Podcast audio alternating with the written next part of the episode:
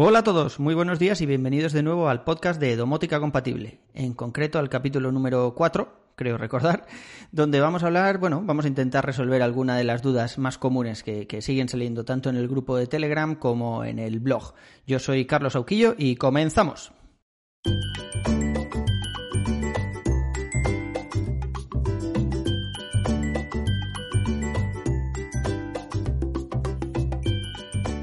Siguiendo con la temática de resolver dudas comunes, una de las mm, preguntas más habituales es cómo empezar en esto de, la domótica. Cuando quieres, bueno, pues hacer algunas automatizaciones en casa y empezar a meter la cabeza en este mundillo, pero no tienes muy claro por dónde empezar.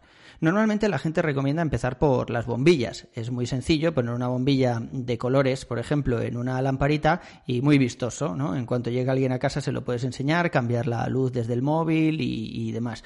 Pero claro, no sirve para mucho yo siempre recomiendo empezar resolviendo alguna de las necesidades básicas que tenemos. Así que yo siempre recomiendo empezar eh, por el bridge de Akara. Eh, que permite instalar distintos sensores para resolver distintas cosas. Entonces, eh, ¿por qué he llegado a esta conclusión? ¿Por qué empiezo por el bridge de Akara cuando es algo que, que, no, es, no es barato? Empezamos ya en unos 30 euros el bridge sin ningún sensor. Sí que es cierto que hay algunos bridge que tienen la posibilidad de una luz piloto, otros que hacen la función de alarma y demás, pero bueno, al final es un concentrador para que empieces a conectar cosas ahí.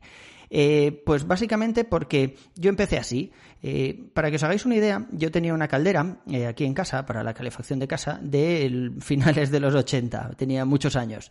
Esa caldera solo permitía un on-off. O ponías la caldera, empezaba a calentar los radiadores y cuando, bueno, cuando la casa ya estaba que parecía esto, las calderas del infierno, pues apagabas. No había ninguna forma de regular la temperatura. ¿Qué pasa? Que por la noche a veces hacía frío, entonces, bueno, pues me levantaba, encendía la caldera y al rato cuando ya la casa estaba lo suficientemente caliente, pues me tenía que volver a levantar hasta apagarla. Y mi habitación está justo a la otra punta de la casa. La caldera está en la galería, como os podéis imaginar. Entonces, bueno, pues era un paseo que por lo menos hacía un par de veces cada noche, ¿no? Sí que es verdad que a mí no me cuesta mucho volver a dormirme, pero bueno, al final era un coñazo. Lo que hice fue poner un sencillo enchufe domótico. en ese momento fue de la marca El Gato, un EVE que lo que hacía era conectarse por Bluetooth a mi móvil o a mi iPad, que era la central de accesorios, y me permitía pues desde la cama coger el móvil o el Apple Watch o el dispositivo que tuviera y eh, encender la caldera y apagarla.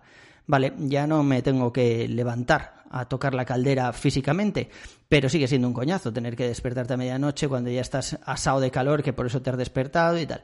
Entonces eh, se me ocurrió buscar un sensor de temperatura y ahí llegué al bridge este de Akara que os comentaba antes.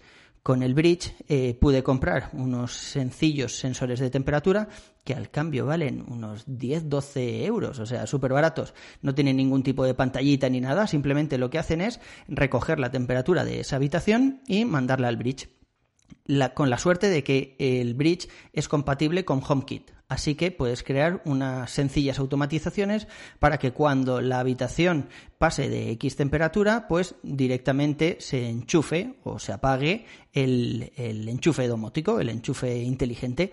Y con eso, bueno, pues mis noches mejoraron en calidad mogollón, como os podéis imaginar. Además, luego, bueno, pues viendo que funcionaba bien, pues puedes automatizar, eh, pues incluir otras automatizaciones para meter la temperatura de otras habitaciones, por ejemplo. Si se ha puesto la caldera, por ejemplo, y esta habitación pasa de, X grados, porque yo que sé, por ejemplo, la de mi hijo mayor está demasiado cerca de la caldera, entonces es la que primero se calienta y por tanto la que más temperatura coge. Bueno, pues luego ya se puede poner una válvula inteligente en el radiador para que cierre ese radiador cuando llegue a temperatura, aunque la caldera siga funcionando y el resto de la casa se siga calentando. ¿Vale? Pero bueno, eso ya es complicarse un poco más y lo veremos en siguientes, en siguientes episodios. La idea es quedaros con, con, eso, o sea, lo que intentamos es eh, cubrir necesidades que tengamos. Por supuesto, hay miles de accesorios compatibles con HomeKit, podemos hacer todas las reglas que nos imaginemos. Hay gente que ha automatizado las persianas, por ejemplo, para que se bajen cuando va a llover y así no tienen que limpiar los cristales, ¿vale? Pero ya os digo que nos podemos liar todo lo que queramos, pero mm, empecemos por las necesidades que de verdad tenemos. Y una vez que tengamos esas necesidades escritas en un papel, por ejemplo, pues empezamos ya a buscar qué sensores son los que más nos convienen y todas las reglas que crearemos después. Y nada más, yo creo que lo podemos dejar aquí. Recordad que tenéis todos los artículos completos en mi blog, sauquillo.org. Eh, Sauquillo lleva H intercalada entre la A y la U, no me cansaré de repetirlo. E invitaros al grupo de Telegram de Domótica Compatible, donde veremos cómo cubrir alguna necesidad que en realidad no tenéis en contra de lo que estamos hablando en este, en este episodio. A mí me podéis seguir en Twitter como Cesauki o poneros en contacto conmigo a través del blog. Un abrazo y hasta el siguiente capítulo.